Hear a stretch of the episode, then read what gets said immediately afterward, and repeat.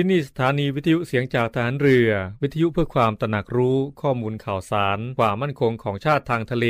รายงานข่าวอากาศและเทเวลามาตรฐาน จากนี้ไปขอเชิญรับฟังรายการ นาวีสัมพันธ์ครับ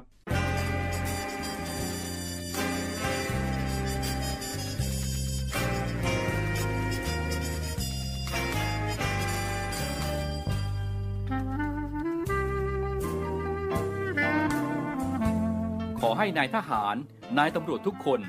รักษาคำปริญาณที่ได้ให้ไว้อย่างเคร่งครัด และตั้งใจปฏิบัติหน้าที่ด้วยความเที่ยงตรง เข้มแข็งและเสียสละ พร้อมทั้งหมั่นศึกษา และฝึกฝนตนเอง ให้มีความจัดเจนคล่องแคล่วในหน้าที่ และในการปฏิบัติงานร่วมกับผู้อื่น ฝ่ายอื่นอยู่เสมอ ทุกคนทุกฝ่าย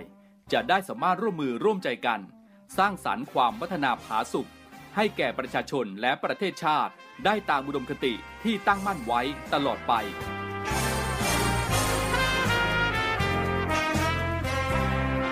พระราชดำรัสพระบาทสมเด็จพระเจ้าอยู่หัว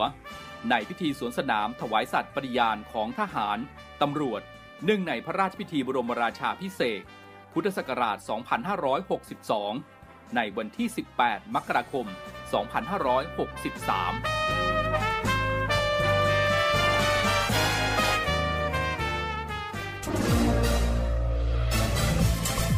คุณกำลังฟังเสียงจากฐานเรือ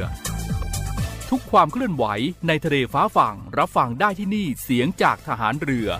กับช่วงเวลาของรายการนาวีสัมพันธ์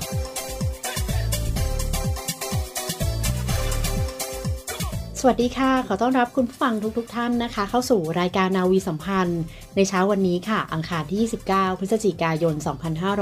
2565 7นาฬิกา30นาทีนะคะ เรื่อยไปจนถึง 8นาฬิกาค่ะ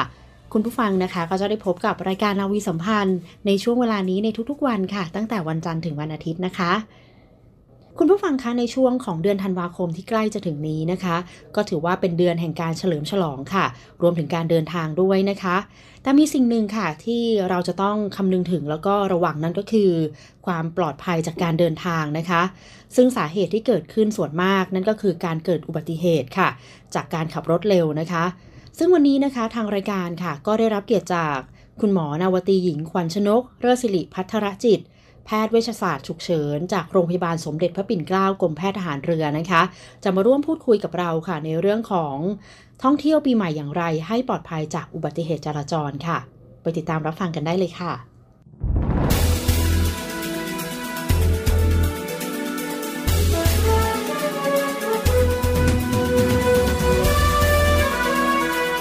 สวัสดีค่ะ ต้อนรับเข้าสู่ช่วงพิเศษของทางรายการในวันนี้นะมีอีกหนึ่งเรื่องราวสาระน่ารู้ด้านสุขภาพมาฝากคุณฟังกันค่ะ ซึ่งวันนี้ทางรายการได้รับเกียรติจากคุณหมอ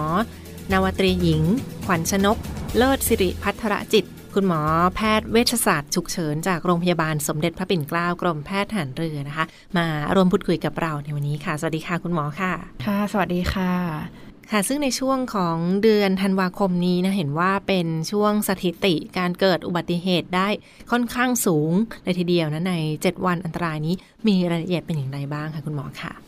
ค่ะก็ในช่วงเดือนธันวาคมนะคะ เดือนแห่งเทศกาลเฉลิมฉลองและการเดินทางนี้นะคะ สิ่งหนึ่งที่ต้องคำนึงถึงเป็นอย่างสูงเลยก็คือความปลอดภัยจากอุบัติเหตุจราจรค่ะ จากข้อมูลของกรมป้องกันและบรรเทาสาธารณาภัยนะคะ รายงานสรุปอุบัติเหตุทางถนนสะสมในช่วง 7 วันอันตรายของช่วงเทศกาลปีใหม่ 2565 พบว่าเกิดอุบัติเหตุรวม 2,707 ครั้งค่ะ มีผู้เสียชีวิตถึง 333 ราย โดยสาเหตุที่ทำให้เกิดอุบัติเหตุสูงสุด คือการขับรถเร็วค่ะ การตัดหน้ากระชันชิด และดื่มแล้วขับตามลำดับ ส่วนยานพาหนะที่เกิดอุบัติเหตุสูงสุด คือรถจักรยานยนต์และรถกระบะตามลำดับค่ะ เรียกว่าก็เป็นสถิติที่ผ่านมาของเหตุการณ์ 7 วันอันตรายในช่วงใกล้เข้าสู่เทศกาลปีใหม่ 2566 ในครั้งนี้นะคะ ดังนั้นก็มีความห่วงใยที่มาฝากคุณฟังกันท่องเที่ยวปีใหม่อย่างไรให้ปลอดภัยจากอุบัติเหตุการจราจรนะคะ เรียนถามคุณหมอเพิ่มเติมค่ะถึงคำแนะนำว่าควรจะปฏิบัติตนอย่างไร หรือว่ามีคำแนะนำอย่างไรที่ทำให้ลด การเกิดอุบัติเหตุ จราจรบนท้องถนน โดยเฉพาะในช่วงเทศกาลวันหยุดยาวหรือว่าใกล้เข้าสู่สิ้นปี เริ่มต้นปีใหม่กันในครั้งนี้ค่ะ เรียนเชิญคุณหมอค่ะค่ะก็จริงๆแล้วนะคะ อุบัติเหตุจราจรนะคะ สามารถเกิดขึ้นได้ทั้งจากการจราจรทางบก ทางน้ำและทางอากาศนะคะในส่วนของการจราจรที่พบได้มากที่สุดเนี่ยคือการจราจรทางบกนะคะ เพราะฉะนั้นเดี๋ยวหมอจะขอพูดในส่วนของการจราจรทางบกก่อนนะคะ จริงๆ แล้วหากเราต้องการความปลอดภัยจากการจราจรนะคะ หมอคิดว่าเราควรต้องหาแนวทางป้องกันการเกิดอุบัติเหตุไม่ให้เกิดขึ้นมาก่อนค่ะ โดยปัจจัยที่มีผลให้เกิดอุบัติเหตุจราจรทางบก จริงๆ แล้วเกิดได้จาก 3 ปัจจัยนะคะ ก็คือมีปัจจัยจากบุคคลค่ะ ปัจจัยจากยานพาหนะ และปัจจัยจากสิ่งแวดล้อมนะคะ อันดับแรกเนี่ยปัจจัยจากบุคคลค่ะ เช่น พฤติกรรมหรือว่าประสบการณ์การขับขี่ส่วนบุคคลนะคะ การใช้ความเร็วเกินกฎหมายกำหนด การใช้ยาที่ทำให้ง่วงซึม การใช้สารเสพติดหรือเครื่องดื่มมึนเมา การไม่ใช้อุปกรณ์เสริมความปลอดภัยนะคะ เช่นหมวกกันน็อกนะคะส่วนปัจจัยที่2เนี่ยคือปัจจัยจากยานพาหนะค่ะ เช่น การตรวจสภาพยานพาหนะก่อนออกเดินทาง การตรวจสอบระบบเบรก ระบบไฟส่องสว่างทั้งไฟหน้า ไฟท้ายและไฟตัดหมอกนะคะ การดัดแปลงยานพาหนะ น้ำหนักบรรทุก อุปกรณ์ความปลอดภัยภายในรถ เช่น ถุงลมนิรภัย หรือเข็มขัดนิรภัยค่ะ และปัจจัยที่ 3 นะคะ ก็คือปัจจัยจากสิ่งแวดล้อมนะคะ เช่น สภาพพื้นผิวถนน แสงสว่างข้างทาง สัญญาณไฟ เส้นจราจร สภาพอากาศ หรือว่าป้ายสัญญาณจราจรนะคะ ถ้าหากเราไม่สามารถป้องกันการเกิดอุบัติเหตุได้ ก็จะส่งผลต่อปัจจัยทั้ง 3 กลับมาเช่นกันนะคะ คือปัจจัยแรกคือตัวบุคคลเนี่ยก็เกิดผู้ประสบเหตุได้รับบาดเจ็บหรือว่าเสียชีวิตค่ะ ปัจจัยที่ 2 ก็คือยานพาหนะเนี่ยหากเกิดอุบัติเหตุก็จะเกิดเพลิงไหม้หลังการชน สภาพยานพาหนะเสียหายหนักมาก จนทำให้ผู้ประสบเหตุไม่สามารถออกมาจากรถ หรือว่าได้รับการช่วยเหลือได้ค่ะ และปัจจัยที่ 3 ก็จะส่งผลกลับมาหาสิ่งแวดล้อม เช่นเกิดการจราจรติดขัด การเข้าช่วยเหลือผู้ประสบภัยได้ช้า ลดโอกาสการรอดชีวิตของผู้ประสบเหตุค่ะ เรียกว่านั่นก็เป็นปัจจัยที่สำคัญทั้ง 3 ปัจจัยด้วยกันนะที่จะเป็นแนวทางทั้งถ้าเราป้องกันปัจจัยต่างๆ เหล่านี้ได้ก็อาจจะลดความเสี่ยงในการเกิดอุบัติเหตุทางการจราจรบนท้องถนนได้เช่นเดียวกันนะคะ ดังนั้นถ้าเป็นในส่วนของการเดินทางไกลในช่วงวันหยุดยาว เทศกาลปีใหม่ในครั้งนี้หรือว่า สถานการณ์ใดๆก็ตามที่จะเดินทางท่องเที่ยวนะคะ ก็ลดความเสี่ยงของทั้งปัจจัยด้านบุคคล ด้านยานพาหนะ และสิ่งแวดล้อมนะเพื่อลดอุบัติเหตุอีกหนึ่งความห่วงใยค่ะและถ้าเป็นอีกหนึ่งกรณีที่มีการเดินทางโดยสารที่มีผู้โดยสารเป็นเด็กนะคะเด็กเล็ก โดยสารไปด้วยบนรถต้องนั่งคาซีทต่างๆ ใด ๆ ก็ตามนะเห็นว่ามีแนวทางการป้องกันอุบัติเหตุสำหรับเด็กเล็กที่เขานั่งคาซีท อย่างไรบ้างคะคุณหมอค่ะเรียนเชิญค่ะ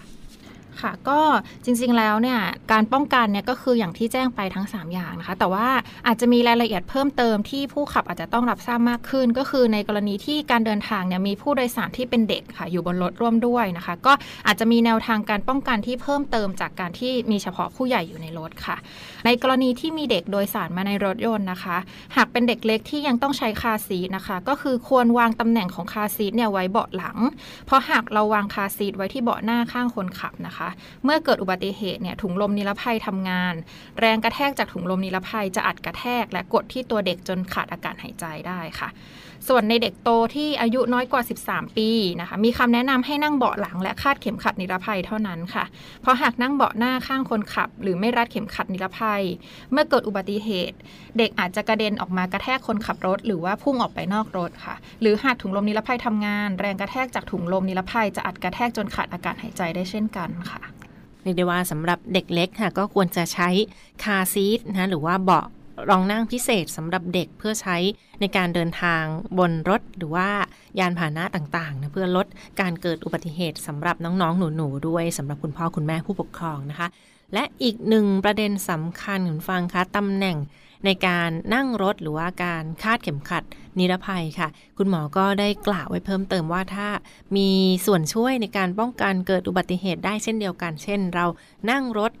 ในจุดที่ เหมาะสมนะแล้วก็คาดเข็มขัด นิรภัยก็จะช่วยลดความรุนแรงในการเกิดบาดเจ็บกรณีมีอุบัติเหตุต่างๆ ขึ้นมานะคะ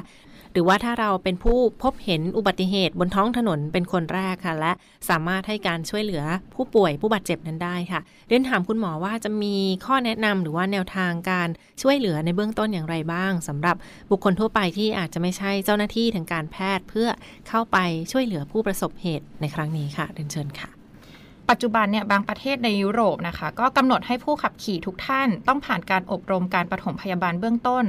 จึงจะได้รับใบอนุญาตขับขี่ และกำหนดให้ผู้ขับขี่ทุกคนนะคะ ต้องมีอุปกรณ์ปฐมพยาบาลเบื้องต้นในรถยนต์ ดังนั้นในประชากรกลุ่มประเทศในยุโรปเนี่ยจึงสามารถเข้าไปช่วยประเมินสถานการณ์และปฐมพยาบาลเบื้องต้น ก่อนโทรแจ้งสายด่วนฉุกเฉินได้ค่ะ แต่ในบริบทของประเทศไทย ที่ยังไม่ได้มีการกำหนดเรื่องของการอบรมการปฐมพยาบาล หรือว่าการที่จะต้องมีอุปกรณ์ปฐมพยาบาลพื้นฐานในรถยนต์ หมอขอแนะนำเบื้องต้นดังนี้ค่ะ ก็คือให้บุคคลทั่วไปที่ไม่ใช่เจ้าหน้าที่ทางการแพทย์ อยู่ห่างจากที่เกิดเหตุมากที่สุดค่ะ เพื่อป้องกันอันตรายที่อาจเกิดตามมาจากอุบัติเหตุ เช่น รถระเบิดหรือมีไฟไหม้และแนะนำให้รีบโทรแจ้งเบอร์ 1669 นะคะ เพื่อแจ้งเหตุให้เร็วที่สุด เพราะการนำส่งผู้ประสบเหตุไปรับการรักษาในโรงพยาบาลให้เร็วที่สุด จริง ๆ แล้วจะช่วยเพิ่มอัตราการรอดชีวิตได้มากที่สุดค่ะนั่นคือหมายเลขโทรศัพท์ฉุกเฉินนะ 1669 สายด่วนของ 1669 ที่จะเป็นทางการแพทย์ในการรับส่งผู้ป่วยไปรักษายังโรงพยาบาลในเบื้องต้นนะคะ และถ้าสมมุติว่าเราขับรถไปบนท้องถนนแล้วเจออุบัติเหตุรถชน มีอุบัติเหตุจราจรบนท้องถนน เราต้องการจะหยุดรถแล้วก็ลงไปช่วยดูสถานการณ์ในเบื้องต้นก่อนนะที่จะโทรไปแจ้งสายด่วน 1669 หรือว่าสายด่วนฉุกเฉินใด ๆ ก็ตาม เราควรจะปฏิบัติตนอย่างไรให้ถูกต้องก่อนที่จะไปช่วยเหลือประเมินสถานการณ์ในครั้งนี้ค่ะ ค่ะในกรณีที่เราขับรถมานะคะ เราก็พบเห็นอุบัติเหตุโดยบังเอิญนะคะ เรื่องของการจอดรถเนี่ยเป็นเรื่องที่สำคัญนะคะ เพราะว่าเราจะป้องกันตัวเองไม่ให้เกิดอุบัติเหตุซ้ำขึ้นมาอีกรอบหนึ่งนะคะ ผู้พบเหตุเนี่ยถ้าเกิดว่าขับรถมานะคะ แนะนำว่าควรจอดรถให้ห่างจากจุดเกิดเหตุอย่างน้อย 15 เมตร ในอุบัติเหตุจราจรปกตินะคะ จอดในจุดที่สูงกว่าจุดเกิดเหตุ จอดเหนือลม และให้รถหันหน้าออกจากที่เกิดเหตุเสมอค่ะ และหากเกิดเหตุกลางถนน ควรมีการวางกลวยจราจรห่างจากจุดเกิดเหตุอย่างน้อย 50 เมตร ร่วมกับมีคนโบกรถให้สัญญาณแก่รถที่กำลังจะสัญจรผ่านจุดเกิดเหตุ เพื่อป้องกันการเกิดอุบัติเหตุซ้ำซ้อนแก่ทั้งผู้ประสบเหตุและผู้พบเหตุค่ะ และทั้งหมดก็คือเรื่องราวจากทางรายการที่มาฝากคุณฟังกันในช่วงนี้นะคะเดินทางท่องเที่ยวให้ปลอดภัยในช่วงเทศกาลปีใหม่ รวมทั้งก็มีนำเสนอกันต่อในตอนหน้านะคะยังไม่จบอย่างเท่านี้ วันนี้ต้องขอขอบพระคุณค่ะ คุณหมอนาวาตรีหญิง ขวัญชนก เลิศสิริพัทรจิต คุณหมอแพทย์เวชศาสตร์ฉุกเฉินจากโรงพยาบาลสมเด็จพระปิ่นเกล้ากรมแพทย์ทหารเรือ ที่กรุณาให้เกียรติมาร่วมพูดคุยกับเราในตอนนี้ และพบกันใหม่ในตอนหน้าค่ะ สวัสดีค่ะ ค่ะ สวัสดีค่ะ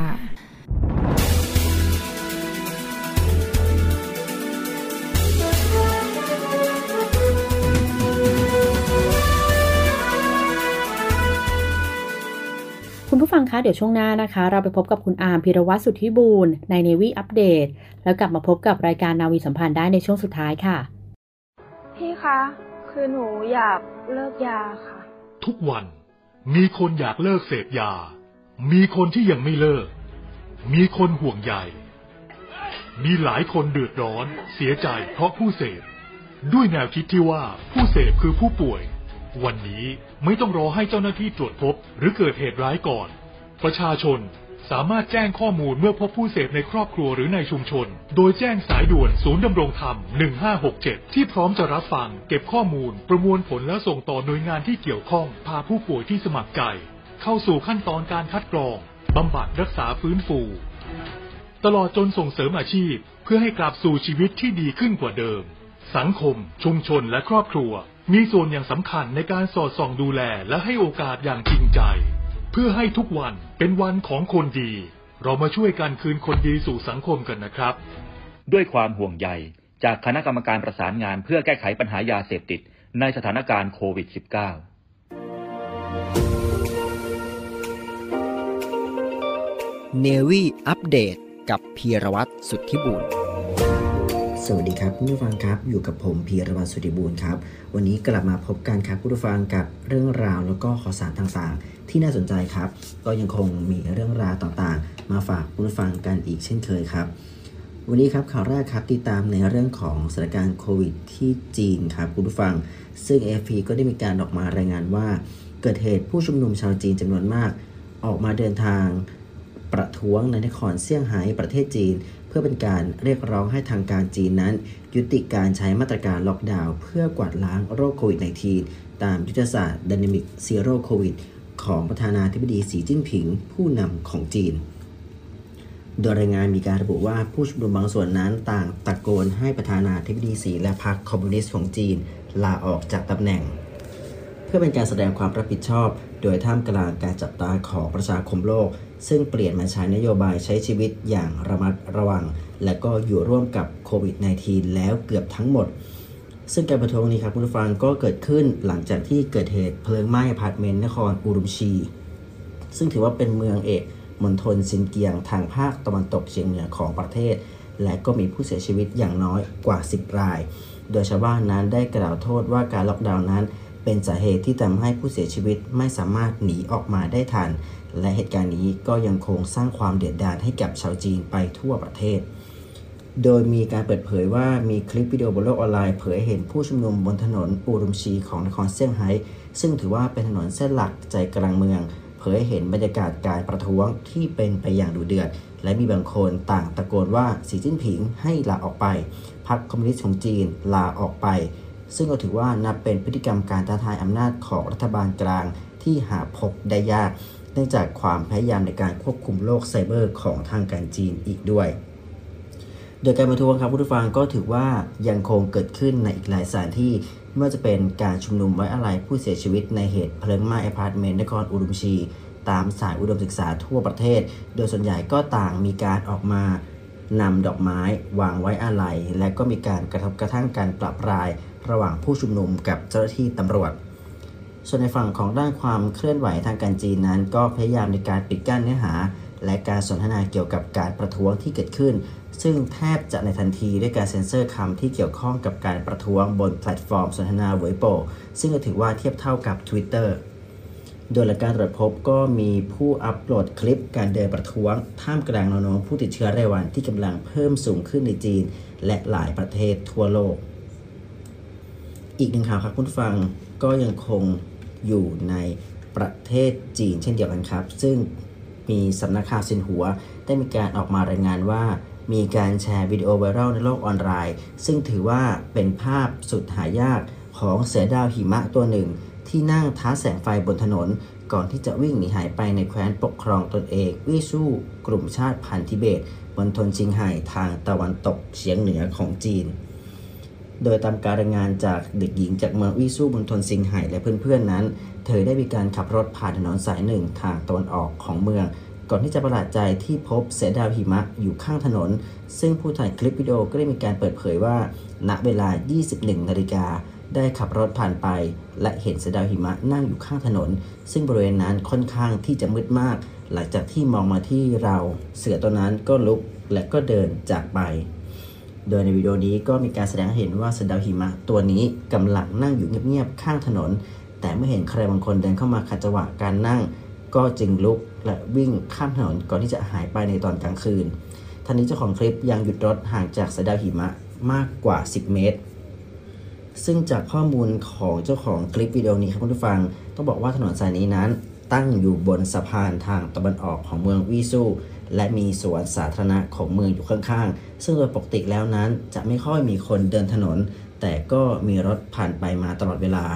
ซึ่งในขณะที่ถ่ายวิดีโอนั้น ผู้ถ่ายเธอก็ไม่มั่นใจว่าสัตว์ที่พบเห็นนั้นคือตัวอะไร จึงส่งรูปไปให้ครอบครัวของเธอ แล้วก็จากที่ครอบครัวเธอได้เห็นก็ได้บอกว่านี่เป็นสายดาวหิมะ ตามความเข้าใจของเธอ โดยช่วงไม่กี่ปีที่ผ่านมาก็มีคนพบเห็นหมีหมาป่า สุนัขจิ้งจอกอีกมากมาย ซึ่งก็เคยไม่ได้ยินเรื่องของสายดาวหิมะเลยโดยคนท้องถิ่นที่คุ้นเคยกับสัตว์ป่าก็ได้มีการกล่าวว่า ถือว่าเป็นครั้งแรกในช่วงไม่กี่ปีที่ผ่านมาที่มีการถ่ายภาพสายดาวหิมะตัวเป็นๆในเมืองวิซูได้ โดยผู้เชี่ยวชาญด้านสัตว์ป่าในบนทนซิงไห่ได้มีการศึกษาสายดาวหิมะมาเป็นเวลานาน และก็ได้มีการบอกกับนักข่าวเรสตานิว หากพิจารณาจากภาพถ่ายที่เห็นนั้น นี่ก็คือเสือดาวหิมะตัวจริง ๆ แต่ไม่สามารถระบุอายุของเสือดาวตัวนี้ได้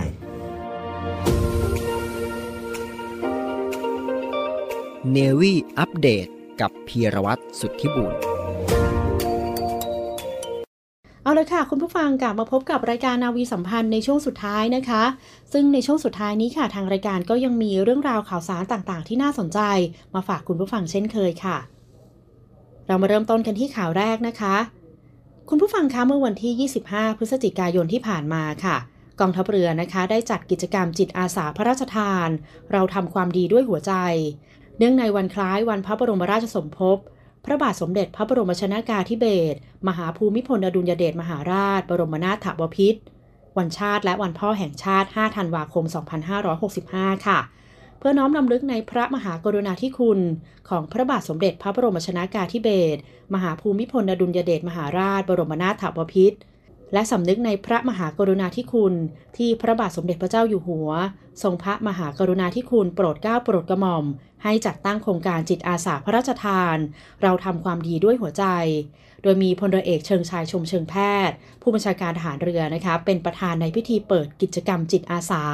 ณวัดอรุณราชวราราม ราชวรมหาวิหาร แขวงวัดอรุณเขตบางกอกใหญ่กรุงเทพค่ะ ซึ่งกิจกรรมนะคะประกอบด้วยการทำความสะอาดลานวัด พื้นถนนตัดแต่งกิ่งไม้ การพัฒนาพื้นที่ชุมชนวัดปลกอรุณ ชุมชนวัดเครือวานและบริเวณพื้นที่ใกล้เคียงค่ะ ตลอดทั้งยังมีกิจกรรมเพิ่มเติมนะคะ ได้แก่การจัดเลี้ยงอาหารกลางวัน การบริการตัดผม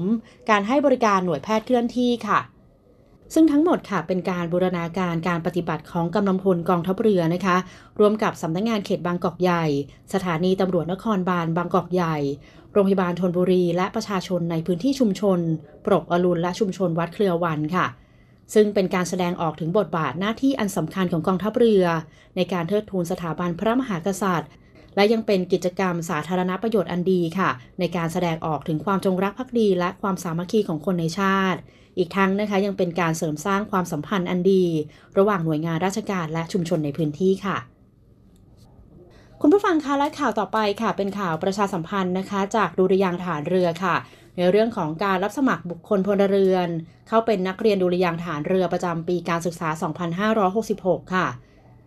โดยจะเปิดรับสมัครนะคะ ระหว่างวันอาทิตย์ที่ 11 ธันวาคม 2565 จนถึงวันเสาร์ที่ 21 มกราคม 2566 ค่ะ ทางช่องทางอินเทอร์เน็ตเท่านั้นนะคะ ที่เว็บไซต์ www.rtnsm.com ค่ะ และคุณสมบัติของผู้ที่จะสมัครเป็นนักเรียนดุรยางทหารเรือประจำปีการศึกษา 2566 นะคะจะต้องสำเร็จการศึกษาชั้นมัธยมศึกษาปีที่ 3 ตามหลักสูตรของกระทรวงศึกษาธิการหรือเทียบเท่าค่ะ โดยผลการเรียนนะคะจะต้องมีระดับเกรดเฉลี่ยสะสม รวมทุกรายวิชาของชั้นมัธยมศึกษาปีที่ 1 ชั้นมัธยมศึกษาปีที่ 2 และชั้นมัธยมศึกษาปีที่ 3 เกรดเฉลี่ยไม่น้อยกว่า 2.0 ค่ะ และในกรณีที่ผู้สมัครยังไม่ทราบผลการเรียนนะคะ ในชั้นมัธยมศึกษาปีที่ 3 เทอมปลาย ให้ผู้สมัครค่ะ ใช้ผลการเรียนนะคะ ชั้นมัธยมศึกษาปีที่ 1 ชั้นมัธยมศึกษาปีที่ 2 และชั้นมัธยมศึกษาปีที่ 3 เทอมต้น มาคิดคะแนนเฉลี่ยสะสม รวมเกรดเฉลี่ยสะสมไม่น้อยกว่า 2.0 ค่ะ โดยจะรับสมัครนะคะ อายุระหว่าง 15-18 ปีค่ะเกิดระหว่างวันที่ 1 มกราคม 2548 จนถึงวันที่ 31 ธันวาคม 2551 ค่ะ ซึ่งสำหรับผู้ที่สนใจนะคะ สามารถเข้าไปดูรายละเอียดเพิ่มเติมได้ค่ะ ที่ www.rtnsm.com ค่ะ คุณผู้ฟังคะมีข่าวฝากประชาสัมพันธ์นะคะ จากโรงพยาบาลฐานเรือกรุงเทพค่ะ โดยโรงพยาบาลฐานเรือกรุงเทพค่ะ จะดำเนินการพิจารณาทำรายแฟ้มเวทระเบียนผู้ป่วยนอก และแฟ้มเวทระเบียนผู้ป่วยใน ซึ่งจัดเก็บรักษาไว้เกิน 10 ปี และเวทระเบียนที่ขาดการรักษาต่อเนื่องเกิน 5 ปี โดยมีรายละเอียดดังนี้นะคะ แฟ้มเวทระเบียนผู้ป่วยนอกที่มาขอมีเวทระเบียนในปีพศ 2556 และเวทระเบียนที่ขาดการรักษาต่อเนื่องเกิน 5 ปี แฟ้มเวทระเบียนผู้ป่วยใน กรณีนอนรักษาตัวในโรงพยาบาลฐานเรือกรุงเทพ ปี พศ 2555 หากต้องการให้โรงพยาบาลฐานเรือกรุงเทพนะคะ เก็บแฟ้มประวัติของท่านหรือญาติไว้ กรุณาติดต่อที่งานเวระเบียน โรงพยาบาลฐานเรือกรุงเทพ ภายในวันที่ 29 ธันวาคม 2565 หากพ้นกำหนดทั้งสองกรณีดังกล่าวแล้วนะคะ งานเวระเบียนโรงพยาบาลฐานเรือกรุงเทพค่ะ ก็จะดำเนินการขอทำลายแฟ้มเวระเบียนตามระเบียบต่อไปค่ะ สำหรับรายละเอียดนะคะสามารถประสานได้โดยตรงกับงานเวทระเบียนโรงพยาบาลฐานเรือกรุงเทพ หมายเลขโทรศัพท์ 024752416 และหมายเลข 52416 ค่ะคุณผู้ฟังคะและข่าวประชาสัมพันธ์ข่าวสุดท้ายในวันนี้นะคะ ในเรื่องของพิธีประดับเครื่องหมายยศ ให้แก่นักศึกษาวิชาทหารในส่วนของกองทัพเรือ เป็นว่าที่เรือตีประจำปี 2565 ค่ะ ดยกองทัพเรือนะคะได้กำหนดประกอบพิธีประดับเครื่องหมายยศ ให้แก่นักศึกษาวิชาทหารในส่วนของกองทัพเรือจำนวน 43 นาย ที่สำเร็จการฝึกวิชาทหารชั้นปีที่ 5 และผ่านการฝึกอบรมตามระเบียบการแต่งตั้งยศเรียบร้อยแล้วค่ะ เป็นว่าที่เรือตี ประจำปี 2565 นะคะในวันอังคารที่ 6 ธันวาคม 2565 เวลา 14 นาฬิกา 30 นาที ณ ห้องพิชัยญาติชั้น 2 นันทอุทยานสโมสร โดยท่านรองผู้บัญชาการทหารเรือค่ะ กรุณาให้เกียรติเป็นประธานในพิธีค่ะ และสำหรับผู้ที่เข้าร่วมพิธีประดับเครื่องหมายยศว่าที่เรือตีนะคะ ขอให้ไปรายงานตัวณห้องพิชัยญาติ ชั้น 2 นันทอุทยานสโมสร ในวันอังคารที่ 6 ธันวาคม 2565 เวลา 12 นาฬิกาค่ะทั้งนี้นะคะขอรับทราบรายละเอียดเพิ่มเติมค่ะ ได้ที่กองนโยบายและแผน สำนักบริหารกำลังพล กรมกำลังพลทหารเรือวังนันทอุทยาน หมายเลขโทรศัพท์ 024753077 หรือทางเว็บไซต์นะคะ www.navy.mi.th/deserve ค่ะเอาละค่ะ คุณผู้ฟังแล้ววันนี้นะคะ ก็หมดเวลาของรายการนาวีสัมพันธ์แล้วค่ะ กลับมาพบกับรายการนาวีสัมพันธ์ได้ใหม่ในโอกาสหน้านะคะ7นาฬิกา30นาทีจนถึง8นาฬิกาวันนี้ดิฉันว่าที่เรือเอกหญิงอาทิตาวรรณรัตน์ต้องขอลาคุณผู้ฟังไปด้วยเวลาเพียงเท่านี้ค่ะ พบกันใหม่โอกาสหน้านะคะ สวัสดีค่ะ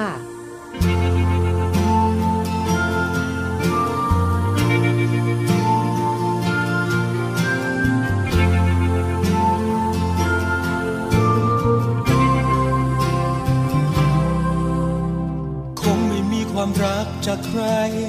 ให้เราได้โดยไม่พบกัน คงมีเพียงคนนี้เท่านั้น ฟ้าประทาน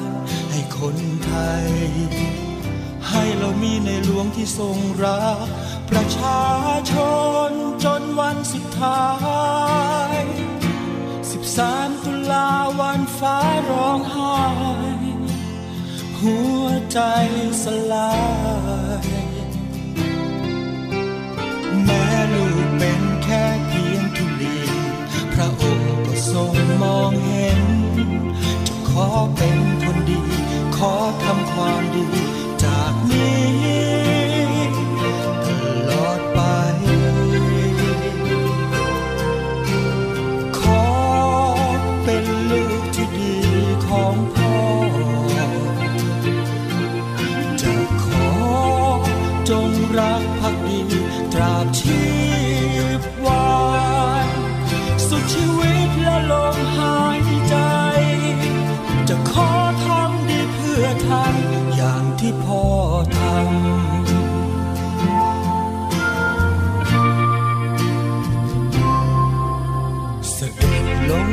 จากฟ้า พ่อยังห่วงต้นยาพื้นดิน เสียงเม็ดทรายที่เดือดร้อนแม้แสนไกลพ่อก็ได้ยินเสด็จกลับสวรรค์คาลายน้ำตาคนไทยท่วมทรณินคำของพ่อยังก้องได้ยิน ให้รัก